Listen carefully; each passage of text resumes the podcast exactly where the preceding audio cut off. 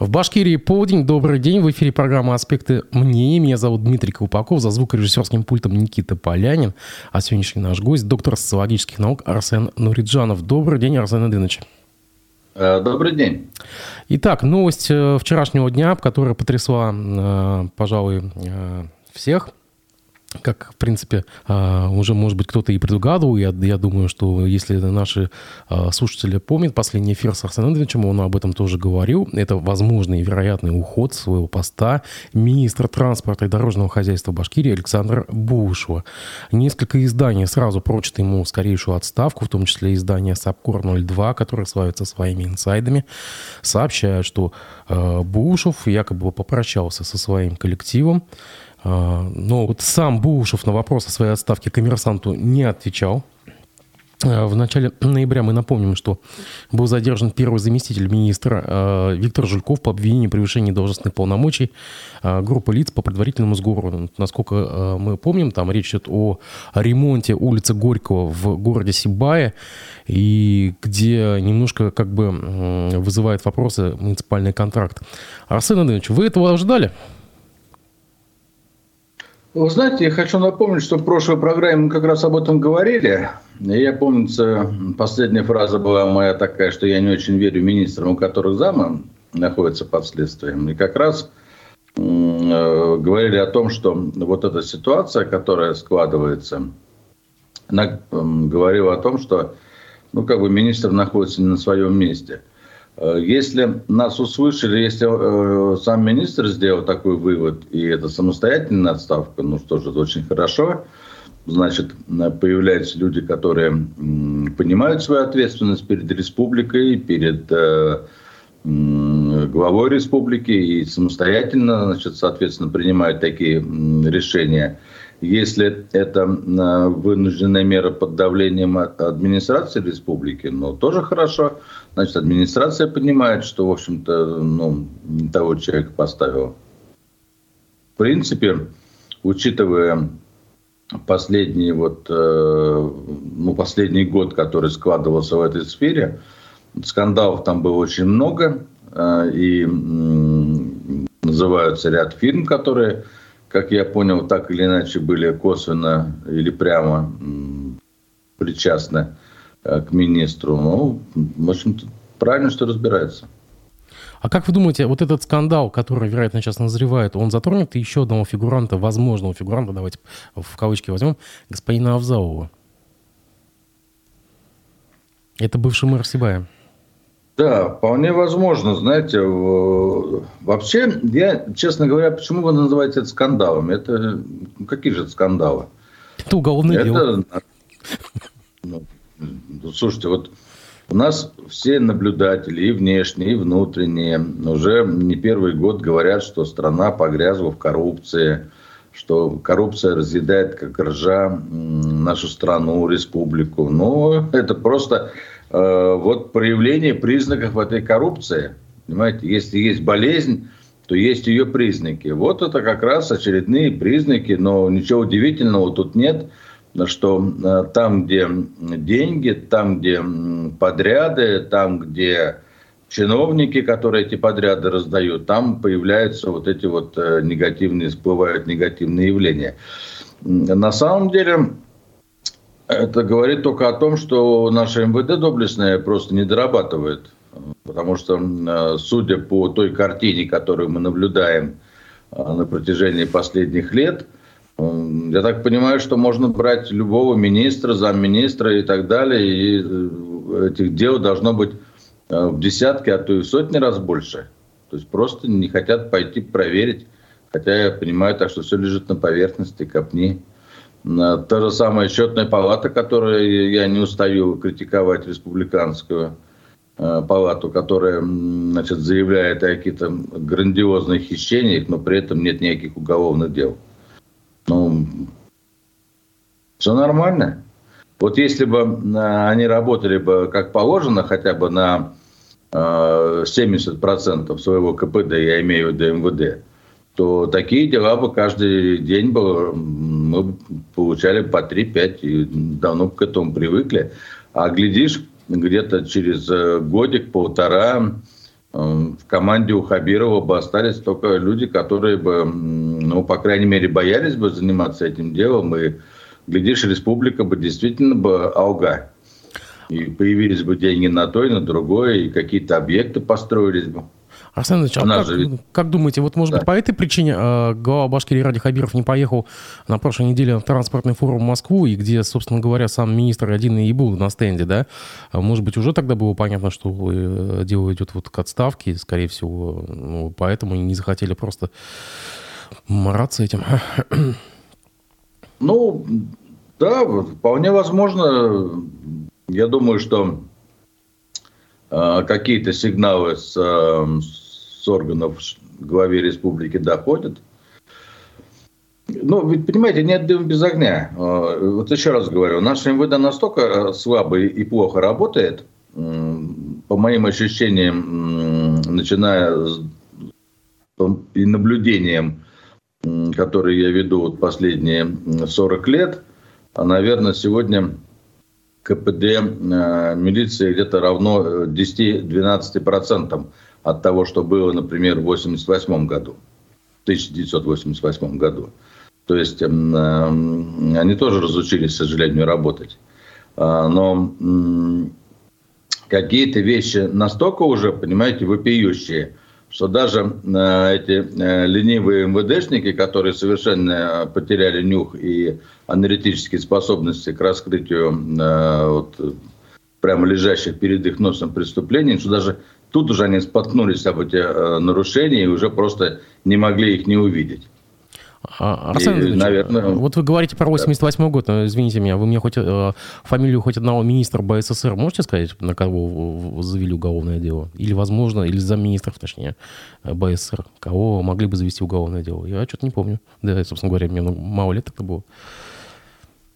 Ну, э, таких э, руководителей, на которых заводили уголовные дела, что-то в 60-е, 70-е и 80-е годы, я, честно говоря, в Башкирии не припомню.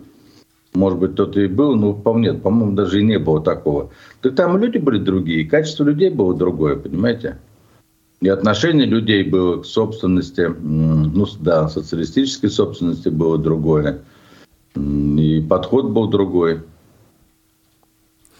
Давайте мы не будем далеко уходить от транспортной темы. А, мэрию Уфы обязали выплатить компенсацию перевозчику Виктору Искалину. Если помните, был такой индивидуальный предприниматель, который обслуживал несколько маршрутов в Уфе. Это 298 272 которые были, по сути, ликвидированы. И на их место, по сути, зашел а, московский перевозчик «Автомик». Так вот, господин Искалин в своих исковых требованиях просил суд взыскать с ответчика 3,4 миллиона рублей в качестве компенсации убытков от простоя автобусов, его автопарка. Но сумму ему выплатили, конечно, намного меньше, но так или иначе а, суд признал правоту господина Искалина. Это ли не такие достижения транспортной реформы? Собственно говоря, тоже ведомство бывшего, по сути. Ну, я так понимаю, достижение транспортной реформы мы берем в кавычки, да? Потому ну да, за кавычки, да, да, да. А тем более, как нам говорят, что у нас якобы первый этап транспортной реформы закончился, и мы видим как. Ну, понятно. Все, вот, э, слушайте, ну, вот, качество людей, которые нами управляют, очень низкое.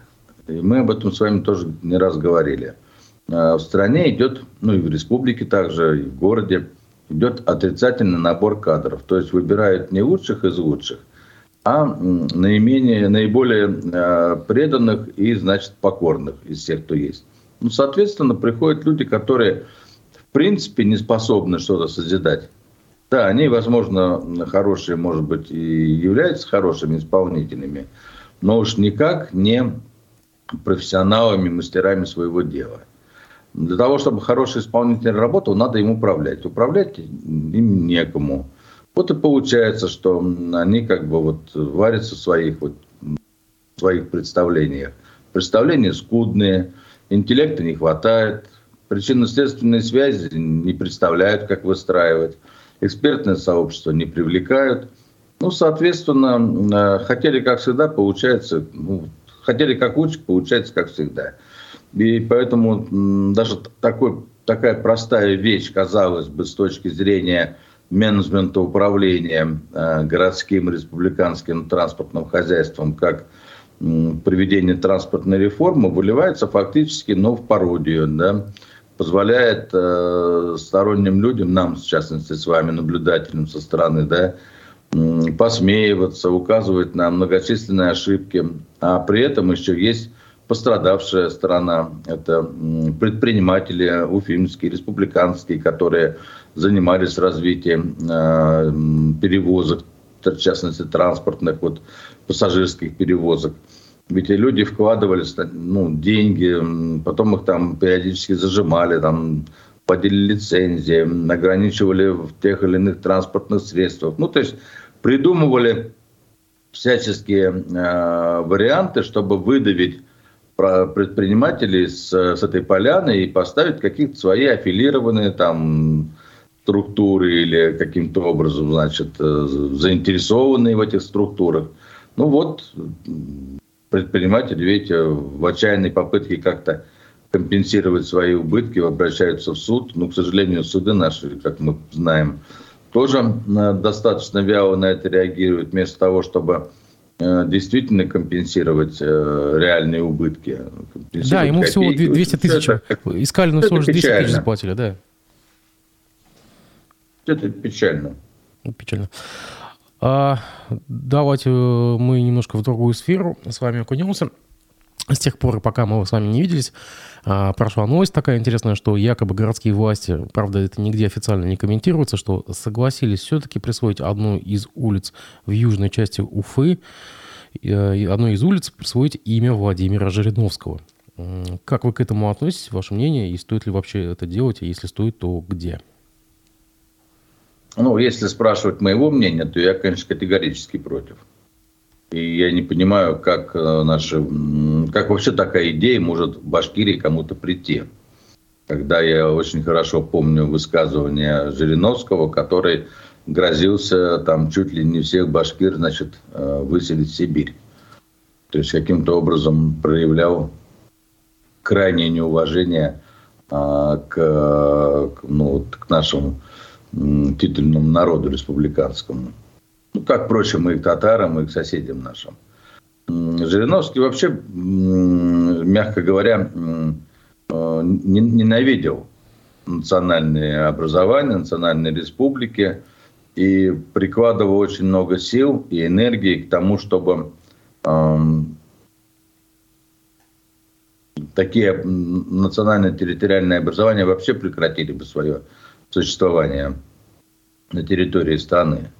А мы сейчас не будем вдаваться в политическую дискуссию, хорошо это или плохо, нужно это или не нужно, но а, мы будем рассматривать с точки зрения того, насколько а, память такого человека необходимо было бы увековечить в республике и в городе Уфе.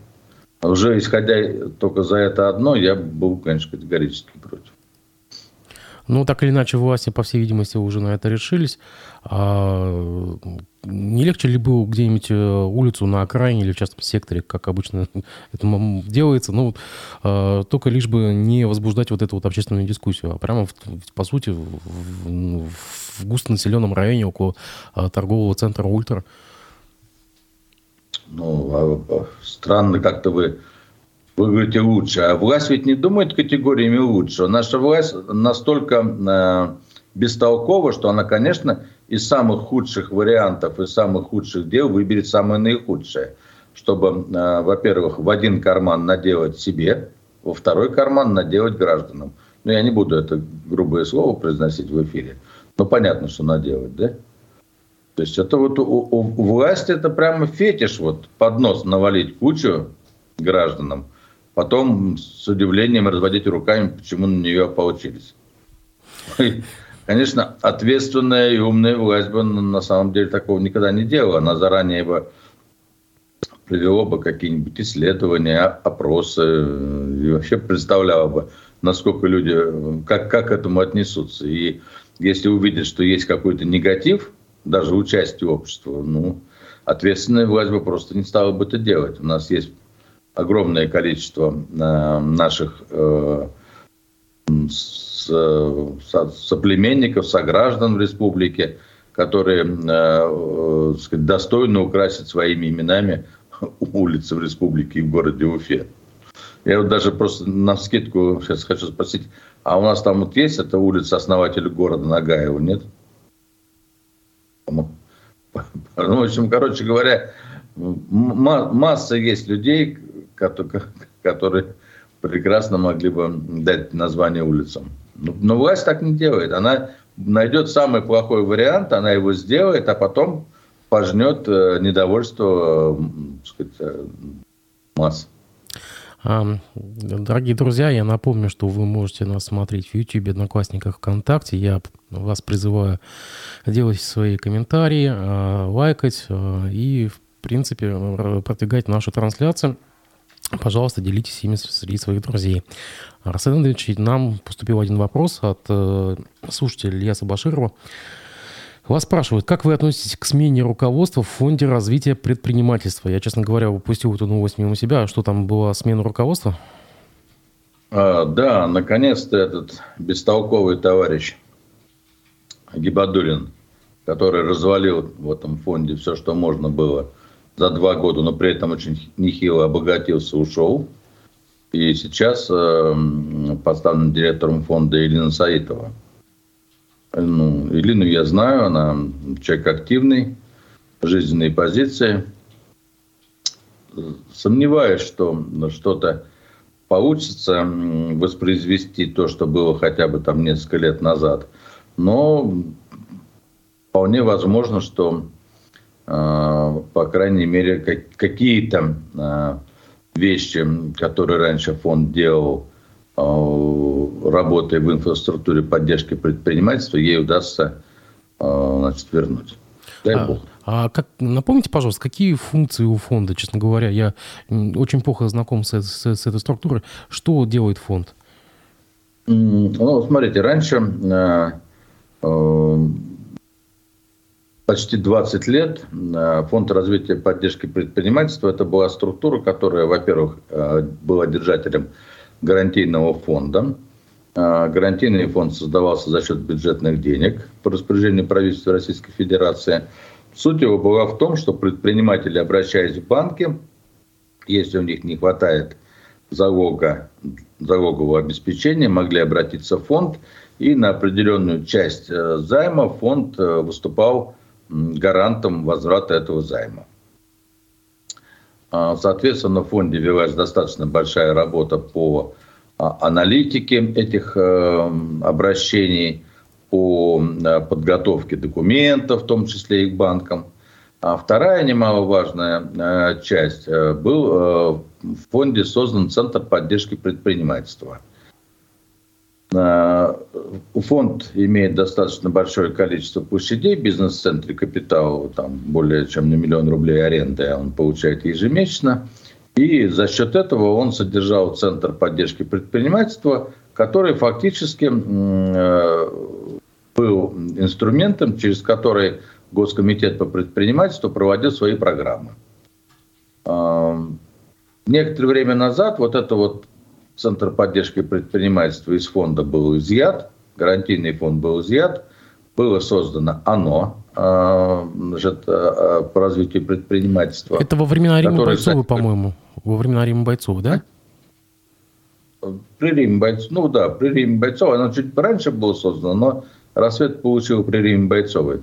И, кстати говоря, эта ножка по развитию предпринимательства арендует и сидит на площадях фонда, ну, фактически появилось огромное количество людей, которые стали получать бюджетные деньги и так далее и тому подобное, вместо того, чтобы раньше все это содержалось фондом. Теперь сам фонд фактически превратился в сдавателя площадей в аренду и больше ничем не занимался. Ну, из, из инструмента влияния, которое создавало в свое время достаточно большим количеством ведущих предпринимателей, более 50 э, самых таких известных предпринимателей были учредителями фонда вместе с республикой. Фонд превратился, вот, к сожалению, в такое место, ну, отстой, ну, так, достаточно пустое место. Ну, вот будем надеяться, может быть, или не удастся что-то сделать. Тогда в ту же кассу вопрос по поводу предпринимательства, малого предпринимательства, среднего предпринимательства. Сейчас по всей Уфе идет кампания по зачистке э, стрит-бизнеса. Я вот как житель Норса, я наблюдаю просто как, как, какую-то паническую атаку владельцев уличного бизнеса, э, потому что выписываются пачками предписания о сносе павильонов и киосков, ну, причем таких не как бы не как из 90-х, а нулевых, как мы привыкли, а это полноценные такие красивые объекты, там, э, шурма, там, сотовая связь, э, какие-то такие мини-магазинчики. Я вот знаю, что у нас на Тухата и на Аби, на Ферина, на Мушникова буквально вот прямо вот пачками вот приказано зачищать все. А самое время сейчас, вот когда все это вокруг нас творится, вот самое ли время сейчас этим заниматься? Не, не, неужели нельзя было притормозить? Ну, конечно, нет. Понимаете, ведь фактически и так в связи с этими последними событиями февральскими а, страна потихонечку катится вниз, да, падает индекс э, а, промышленного производства, падает индекс поступления денег от предпринимательства, падает индекс торговый, то есть люди меньше все покупают. Предпринимателям становится жить все хуже, да. Часть э, предпринимателей и сотрудников мобилизованы. То есть фактически э, бизнес и так испытывает колоссальное, ну я имею в виду малый бизнес прежде всего, да, и так испытывает колоссальное давление и ну, фактически и до этого-то выживал еле-еле, а тут, соответственно, ему кирдык приходит так, по-простому говоря. Ну, вот момент э, наша, видимо, там городская власть решила, что самое дело подтолкнуть его к тому, чтобы он быстрее ласт склеил. И поэтому вот, наверное, начали предпринимать такие вот необходимые меры. Ну что же, это очень правильно, очень хорошо. А, потому что чем меньше будет эм, предпринимателей, чем меньше будет рабочих мест – тем меньше будет поступления э, НДФЛ, налог на доходы физических лиц, а именно этот э, налог является базовым налогом, который собирает городская территория муниципальная по распределению налогов, он остается им. Чем меньше налогов будет у города, тем больше она будет просить денег у республики. Чем меньше будет у республики, тем больше они будут просить у федерального центра. А поскольку у федерального центра сейчас свои триллионы, дефицита бюджета, то понятно, что никто никому не даст, и очень хорошо. Ну что же, все пойдут по домам, предприниматели закроют предприятия, распустят людей. Чудесно. Арсен Ильич, а почему тогда вот эти многочисленные структуры по защите прав бизнесменов, там, малого, среднего бизнеса, коих у нас много, там, всякие институции, вроде как э, бизнес-омбудсмена, там, кто там еще у нас есть, всякие ассоциации а, и так далее. чиновники, опора да. России Да, да. А почему они сейчас не, не вопиют? Почему они не, ну, как бы, ситуация ведь аховая, по, по сути, просто рубят действующие бизнесы. Да, мы можем спорить, что законы, незаконно ли там установлены эти павильоны, но внешний вид они никак не портят, работают, как, как бы людей кормят, как бы создают самозанятость, а сейчас их просто тупо сносят. Почему, неужели ни одна из этих структур не хочет встать на их защиту? Ну, потому что это так называемые чиновники от бизнеса э, абсолютно уже далеко оторвались от реальных дел, от реального бизнеса. Во-первых, они все комфортно себя чувствуют лично, все они имеют определенные преференции от власти. А конфликтовать с властью, вступать с ней э, в споры, в противоречия, это не в их интересах, им это не надо. Зачем? Это же поколеблет их зону комфорта. А самое главное дело их не выйти из зоны комфорта и при этом быть якобы приближенными. Да? Они там при каждом министерстве, там, при э, там, главе республики и так далее, есть всякие на бумагах советы по предпринимательству и так далее. Но это ничего не работает. Это все потемкинские деревни. Это э, и говорит о том, что э, у нас отсутствует как таковое гражданское общество, отсутствуют элементы э, вот такой самоорганизации. Э, все, что есть, это все нарисовано на бумаге, потому что кроме предпринимательского сообщества могут возбудиться и общенародный фронт, и партия «Единая Россия», и, там, другие партии могли бы к этому подключиться.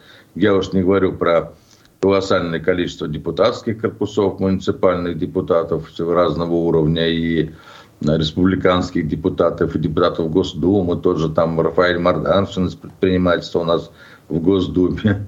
Но нет, это никому не надо, потому что это все структуры назначенные, никем не избранные, никем не признанные. И если они будут каким-то образом значит, поднимать волну, их тут же уберут, назначат других таких же молчащих тряпочку. Но это вот реалии, в которых мы живем. Давайте немножко официальной э, хроники. Глава Башкирии Ради Хабиров э, предложил провести 20-й форум межрегионального сотрудничества России и Казахстана в Уфе в 2024 году. С такой инициативой он выступил на аналогичном форуме, который сейчас проходит в Оренбурге. А, вчера, значит, он был на этом мероприятии, э, выдвинул такое предложение. Напомню, что следующий форум в 2023 году примет Костанайская область Казахстана, а вот уже юбилейный форум предлагается провести в Уфе. Арсен Андреевич, не означает ли, что он себя видит в 2024 году также в кресле э, главы Башкирии? Ну, во-первых, это не исключено, а почему бы не видеть? Я так думаю все-таки, что он по меньшей мере намеревался прийти хотя бы на два срока. И нормально для, в общем-то, для власти, когда она какие-то такие мероприятия, э, повестку таких мероприятий формирует, планирует. Это, в общем-то, в принципе, престижно. И для республики это было бы здорово, если такой бы форум проходил в республике. Тем более и казахам недалеко ехать. А налаживание таких отношений сейчас э, между нашей страной и близлежащими соседями – очень важно, потому что мы же понимаем, что многие вещи мы завести напрямую не можем. Значит, надо вести их через э, соседей, ну и так далее. Надо налаживать связи, короче, альтернативные цепочки поставок и тому подобное. Все это достаточно важно. И, в принципе, власть правильно делает, что такие вещи закладывает наперед. Это не важно, будет Хабиров или нет, важно, что такое мероприятие, в принципе, будет полезно для республики, для страны. А, в прошлую пятницу Минюст обновил список иностранных агентов. В этот раз э, туда попал бывший юрист уже закрытого ныне штаба Алексея Навального Уфе Федор Телин, который сейчас находится в Прибалтике. Но вот что интересно. А, в этот список добровольно попросился экс-председатель Общественной палаты Башкирии Ростислав Мурзагулов. Он, напомню, что направил Верховный суд иск к Министерству юстиции, в котором просит признать незаконным бездействие госоргана и включить его в список иноагентов. Я напомню, что только один единственный человек сам попросил себя наделить таким статусом, была Алла Борисовна Пугачева. Так вот, свое желание оказаться в списке иностранных агентов Барзагулов объясняет возникшими моральными страданиями, поскольку он много лет исправно пропагандировал разные госпроекты, но в итоге добровольно решил закончить эти действия.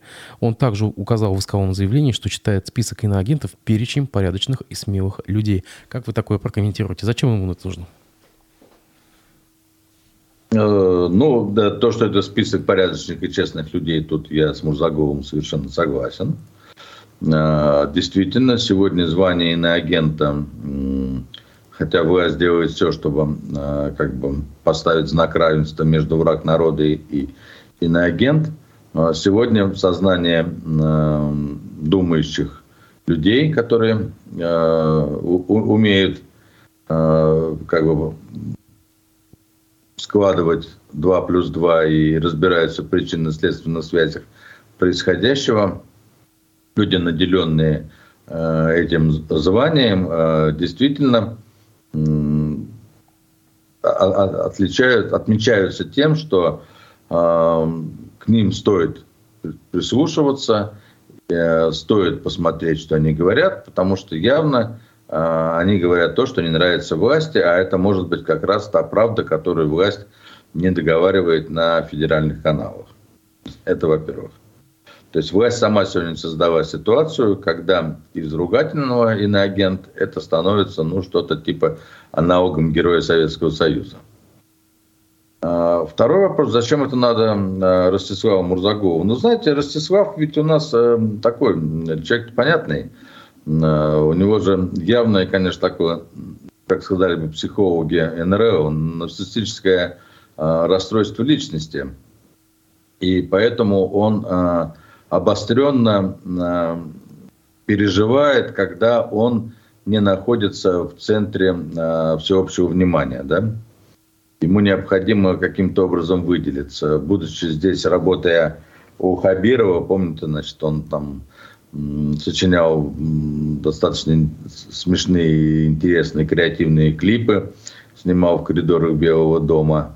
А после работы у Рахимова, значит, он выпустил книжку «Бабай Сия Руси». То есть он все время придумывает поводы для того, чтобы быть на виду, чтобы о нем не забыли, чтобы, не дай бог, каким-то образом, так сказать, люди ну, позабыли, что он вообще существует на свете. При этом э, эпатажность, она для него всегда свойственна. Недаром он весь с ног до головы раскрашен значит, татуировками, любит носить всякие финтифлюшки значит, на себе и выступать как там на всяких там тусовках типа рокер. Это не мешает ему быть, с одной стороны, действительно человеком, который э, склонен к, к либеральным взглядам, это, безусловно, просматривается.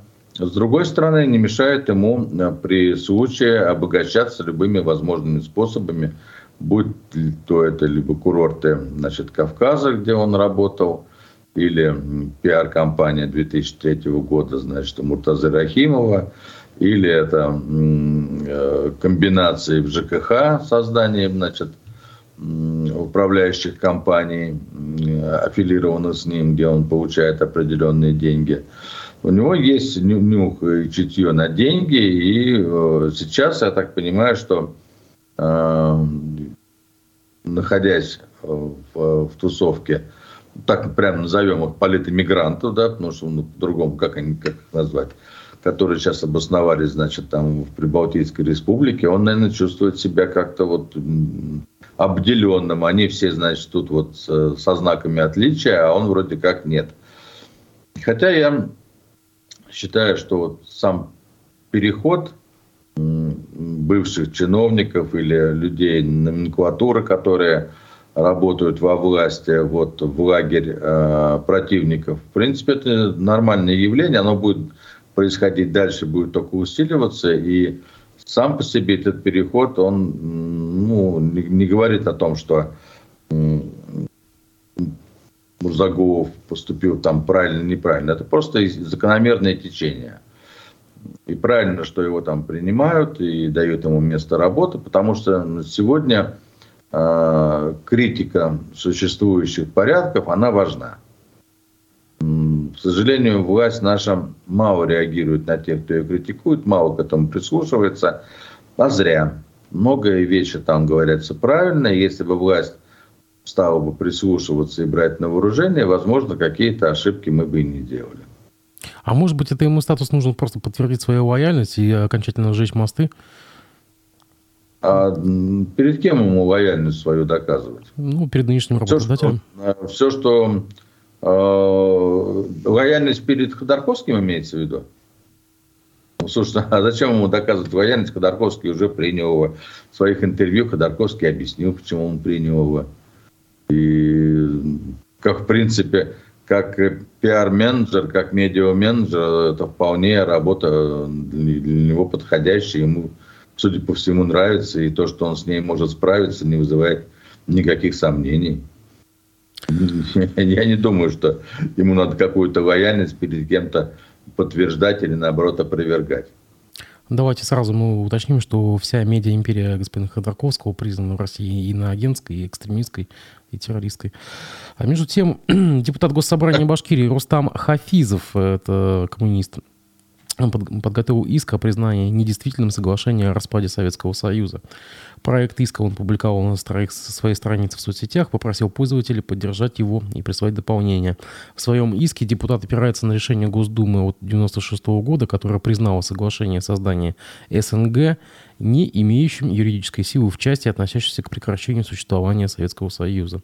Также он аргументирует свой иск нарушением прав граждан как России, так и образовавшихся после распада СССР республик. Цитата. «Наличие пограничных постов разных языков существенно затрудняет или делает невозможными такие простые вещи, как поездка к родственникам, возможность ухаживать за могилами близкими, близкими возможность отдыхать, путешествовать, беспрепятственно перевозить грузы. Данный иск выражает желание и намерение граждан бывшего Советского Союза восстановить законность и справедливость, резюмирует Хафизов. Как вы относитесь к этому? Действует, действительно ли это как бы такой нормальный шаг или это все-таки какой-то пиар? Дмитрий, я, к сожалению, я врач, конечно, по первой специальности, но я, к сожалению, не психиатр, поэтому что тут комментировать? Это надо к специалистам обратиться. То есть вы считаете, что какой-то э, это иррационально, то есть это не рационально, это иррациональное какое-то решение, скорее всего, это пиар.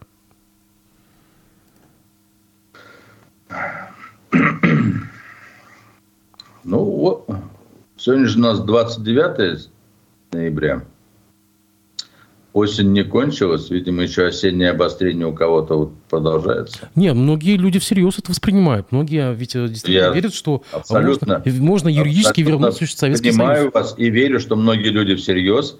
Это только говорит о том, что психиатрическая служба республики не дорабатывает. Э, Тагир Гизатуллин, если нас слышит, надо ему как-то озаботиться и расширить, наверное, корпусов на 100 э, свою лечебницу, чтобы все, кто поддерживает нашли бы там приют и заботу. Понятно, ясно. Хорошо, принимается.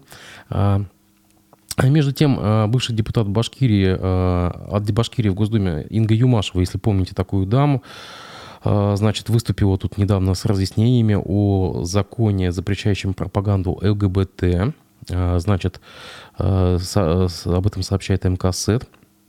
Инга Юмашева рассказала, откуда растут ноги у пропаганды ЛГБТ, против которой теперь будет бороться государство. Юмашева подчеркнула, что опасность ЛГБТ заключается в том, что это в первую очередь политическая история. Она, между прочим, является членом патриаршей комиссии по вопросам семьи и считает, что леволиберальное движение в России пытается формировать клан иноагентов на деньги от геополитических противников.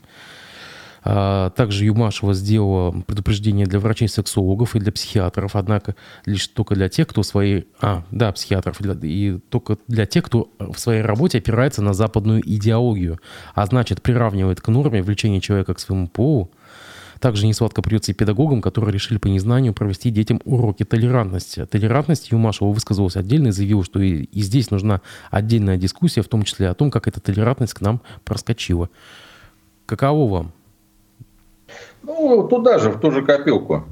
А, то есть в ту же клинику? Соседний корпус Гизатуллину. Нет, а, нет, ну это, это же человек, который занимал должность депутата Государственной Думы.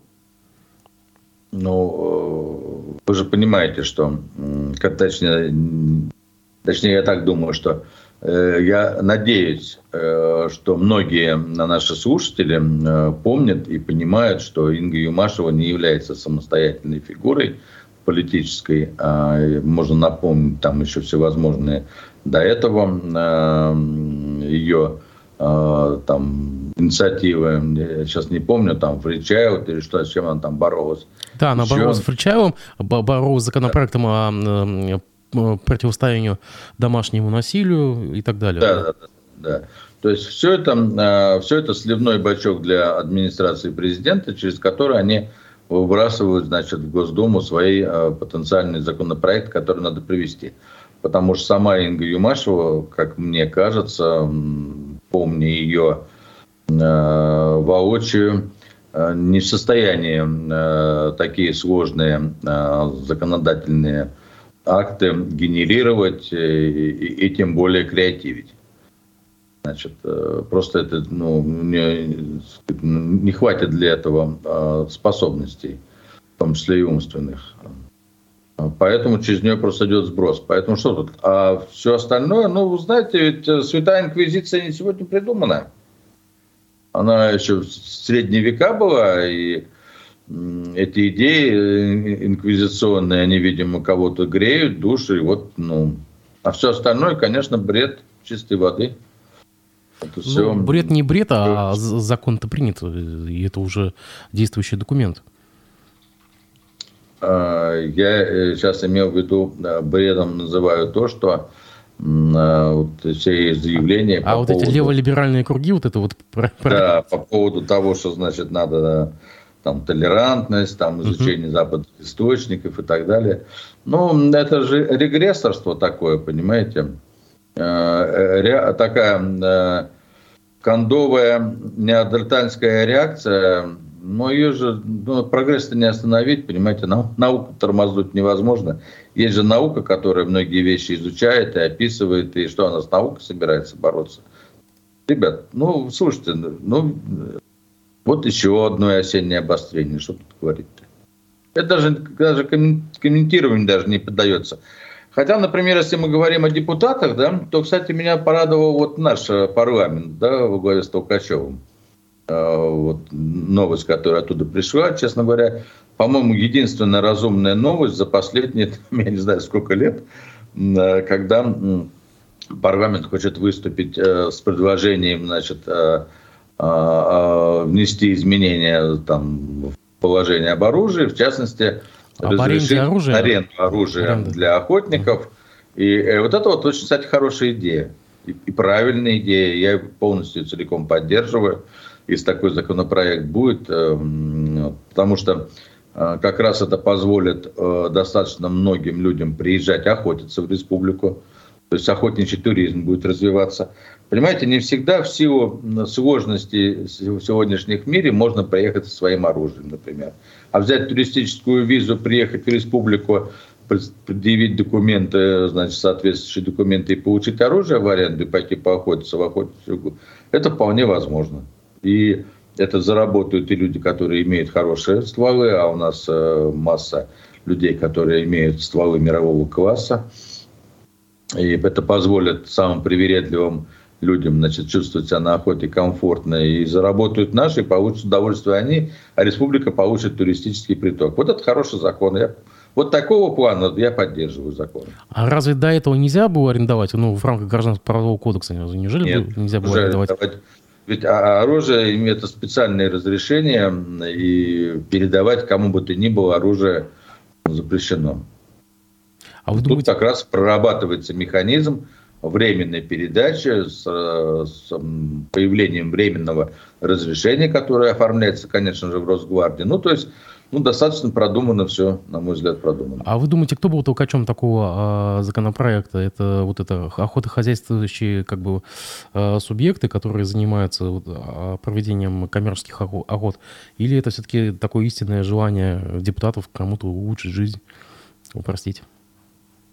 Ну, э, у нас в парламенте много охотников. Я думаю, что кому-то такая здравая мысль в голову пришла. Я не исследовал кому, но вот еще раз говорю, вот это вот в какой-то веке интересное, нужное, э, сказать, э, ну, предложение. Окей. А, пользователь Заки Валиди нас э, спрашивает. При Хамитове республика была в профиците. Сейчас Хабиров тратит больше денег, чем зарабатывает, и загоняет республику в КБУ. Правильно ли это? Ну, давайте начнем с того, что э, ситуация разная. Республика, кстати говоря, давно уже не донор. Раньше республика была донором, сейчас нет. А, в связи с тем, что изменились бюджетные правила распределения бюджетных потоков. А, раньше, например, там при Муртазе Рахимовой мы получали, сначала мы отдавали только 30%, оставляли себе 70% бюджетных денег, потом 50%. Сейчас все перевернулось, мы последние годы отдаем 70, оставляем себе 30, а то, что не хватает, выпрашиваем из федерального центра. Так вот, профицит бюджета при Хамитове как раз образовался тем, что деньги, которые пришли из федерального центра, не были до конца там, года финансово освоены. Это тоже очень плохо. Когда деньги приходят, а их не могут освоить, это говорит о, тоже о слабости управления. И Хамитов был, прямо скажем, слабый президент, ну, глава республики. Тем более у, у рачительного хозяина не может быть такого – чтобы к концу финансового года оставались неиспользованные деньги. Это значит непостроенные детские сады, школы, ФАПы и так далее и тому подобное. При, сейчас ситуация другая. Сейчас федеральный бюджет испытывает дефицит. И, естественно, он дает меньше, отдает денег меньше территориям. И, конечно же, на территориях тоже образуется дефицит. А, в том числе и отчасти из-за того, что вот идет стагнация, идет, значит, соответственно, падение всех индексов торговых, промышленных и так далее и тому подобное. Поэтому, а, объективно говоря, это не есть, ну, скажем так, вмененная вина Хабирова. Это не он виноват, что так произошло. Отчасти, э, в какой-то степени, и он, потому что э, губернаторы, э, являясь проводниками политики верховной власти, тем не менее, по, по Конституции, по вот тому, что создан Госсовет, должны бы влиять на нее. Но, к сожалению, мы знаем, что губернатор сегодня это а, несколько э, другие возможности и полномочия, нежели они были у губернаторов, э, ну, скажем, там, с 93 по 2000 год. Поэтому тут вот так вот э, критиковать Хабирова я бы не стал. Это не, это не, ну, по большей части это не его вина в, в том, что бюджет убыточный. Между тем приходят срочные новости. Ради Хабиров прокомментировал отставку министра транспорта Александра Булушева. Ко мне обратился министр транспорта э, Александр Владимирович Булушев, попросил освободить от должности в связи с переходом на другую работу. Я такое заявление подписал. Я прошу кандидатуру подыскать на место министра, сообщает телеканал ЮТВ. Ну вот видите, на самом деле нас отсылают первой, первой как бы теме. Официально подтвердилось, действительно, что Булушев ушел в отставку. Ну, вот, как мы и предполагали, что, скорее всего, он сам ушел в отставку. Мы такое предположение только что несколько минут назад и делали. Ну, хорошо. Хорошо. Если у нас появятся э, ответственные чиновники, которые понимают, что им тяжело работать, что они не справляются в полном объеме, не контролируют то, что происходит у них в министерствах, а, несут ответственность за проступки замов, начальников своих подразделений. Э, это очень хорошо. Это такой нормальный тренд, и если он будет укрепляться, то мы только выиграем. Ну, я имею в виду, общество от этого только выиграет. А, между тем продолжают поступать сообщения. Оказывается, в ЦУИ идет оперативка. Глава Башкирии, э, значит, поднял вопрос уборки дорог и улиц от снега. Он потребовал от глав муниципалитетов, особенно от мэра Уфы, организовать работу должным образом. В противном случае он пригрозил разобраться с ситуацией лично. Ну, это, в принципе, традиционные в начале зимы угрозы. Э, цитата. «Это ваша задача, глава муниципалитета, убирать. Зима пришла, ничего необычного, занимайтесь, а мне докладывайте». Э, ну, Арсен Иванович, как вы оцениваете уборку снега, вот уже начавшуюся уборку снега? Я знаю, что вы в пригороде живете. Как у вас, допустим? Есть за что похвалить э, нового градоначальника?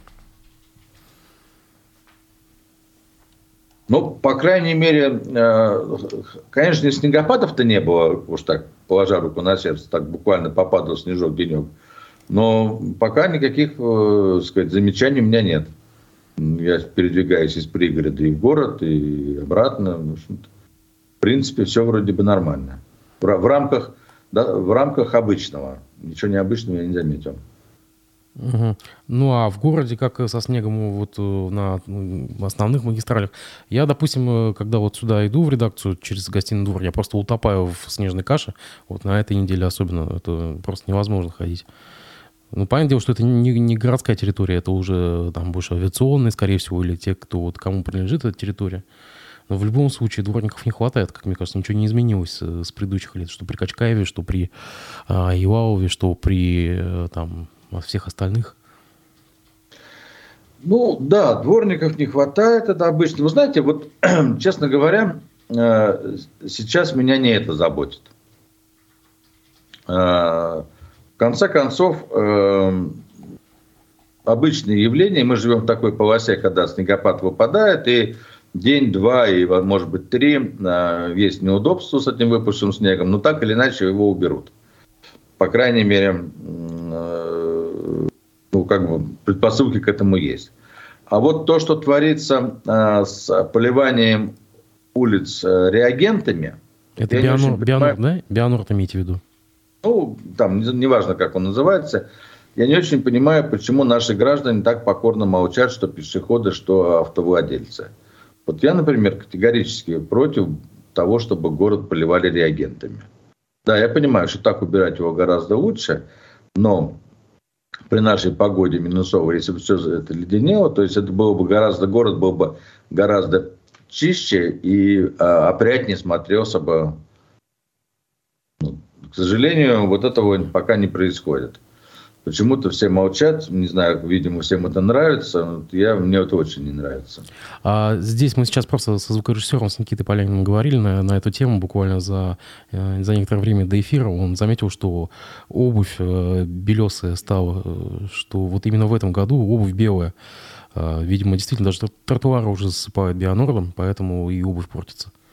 Совершенно верно. Портится обувь портятся зеленые насаждения, портится трава, портятся машины. Вреда от этого, от этого очень много. А вот э, э, другую сторону почему-то никто не рассматривает. А кто-то этого выигрывает. Я более чем уверен, вот если пойти покопаться в закупках этого реагента, то там наверняка можно найти завышенные цены, аффилированные структуры, какие-нибудь э, дружеские компании, потому что это огромный, э, огромная черная дыра, понимаете? Можно э, купить этого реагента немеренное количество по завышенной цене, потом якобы его разбросать, кто это все посчитает, как все это увидит. В общем, здесь есть как раз еще появляется такой коррупционный риск. Поэтому я бы все это сократил до минимума. Но, к сожалению, думаю, что власть меня не услышит и навстречу жителю не пойдут. А может, видите, жители пассивно безмолвствуют, что тут говорить. А, в прошлый раз, когда мы с вами общались здесь в студии, мы с вами упомянули одну из скандальных строек. Это возведение ЖК Вершивин на улице Ромавирская в Уфе. А, просто напомним коротко для слушателей. А, застройщик добился возврата разрешения на строительство у мэрии. На его сторону стало Управление Федеральной антимонопольной службы. И вот сейчас поступают новости, что 18-й арбитражный апелляционный суд в Челябинске отменил решение первой инстанции, ну, то есть арбитражного суда Башкирии, э, у застройщика в очередной раз отняли решение на строительство. То есть как бы вот отмена э, э, решения на строительство признана законной. А как вам такой шаг? Почему, почему решение башкирского суда отменили в Челябинске? Вы знаете, это может быть все что угодно. Я не владею материалами дела и даже не представляю, какие там э, доводы и доказательства приведены с той и с другой стороны, поэтому нам гадать об этом даже и не надо. Тут мы, мы не в теме. Но отменил, значит, так ему виднее. Ну, это очередной виток э, как, вот, вот этого э, конфликтов между жителями местных домов и застройщиками котором мы наблюдаем, хотя у нас действует и градостроительный совет уже, и уже несколько чиновников в мэрии, э, кураторов градостроительной отрасли поменялось, и все равно, все равно все это продолжается. И конца и края. Ну, это очень такая, нет. знаете, очень э, вкусная тема, и э, очень трудно, находясь там близко от нее, не как бы не отщепнуть кусочек себе в карман. Тем более, я так понимаю, что эти застройщики еще и бегают и, так сказать, с предложениями, кому, кому дать постоянно. То есть это такие соблазны. Ну вот э, как раз это и говорит о том, что надо туда идти, разбираться со всеми этими делами, все это скрывать схемы, смотреть и выстраивать таким образом, чтобы таких случаев больше не было. Понятно, что кто-то разрешил, потом другой пришел, запретил, те пошли в суд, соответственно, первое разрешение отбили, апелляция сейчас значит, отменила, дальше кассация может быть, все что... Короче говоря, и страдают и жители, и застройщик страдает, который создал себе проблему, и мэрия страдает. А все потому, что нет четких регламентов, четких, а, четкого понимания процесса, не, выстроен, не выстроена зона ответственности. Опять же, слабый менеджмент, неумение управлять, неумение организовать это управление. Что тут говорить-то? Все же вот это звенья одной цепи. А между тем в соседнем Екатеринбурге объявилась группировка, которая сжигает автомобили с буквой Z. Свои поступки они снимают на видео и выкладывают в интернете. А, Арсен Андреевич, что с обществом творится? Это ли не гражданское или противостояние такое? Почему уже до такого мы дошли? Это, конечно, не гражданское противостояние, это вандализм преступления, за это надо наказывать, сажать в тюрьму. Это порча личного имущества, никакого отношения к проявлениям элементов гражданского общества к протесту это не имеет. Это хулиганство чистой воды. Потому что если бы э, люди э, хотели бы выразить свою позицию, для этого есть масса возможностей. Но у них нет такой возможности сейчас. Ни с пикетом выйти, ни, ни что. Вы же сами видите, что за комментарии даже уже дают административку. Ну, почему нет? Выходите, в Екатеринбурге есть улица Малышева, улица Ленина центральная. Выходите, пикетируйте, пожалуйста, на здоровье. Другое дело, что э, власть будет реагировать на эти пикеты, но никто же не мешает вам выйти с этим пикетом и постоять там 3-5 минут, пока вас не заберут. Вот это вот будет проявление гражданской позиции.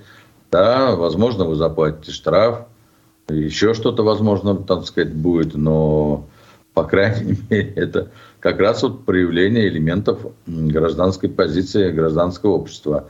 А вот этот вандализм и хулиганство, о котором вы говорили, ну это просто безобразие. Поставим на этом точку. Спасибо большое, что согласились выйти с нами в прямой эфир. Я надеюсь, мы с вами еще до конца года увидимся. А, желаю вам всего хорошего, дорогие уважаемые телезрители. Мы с вами еще увидимся завтра. Пожалуйста, следите за анонсами. Всего доброго. До свидания. До свидания.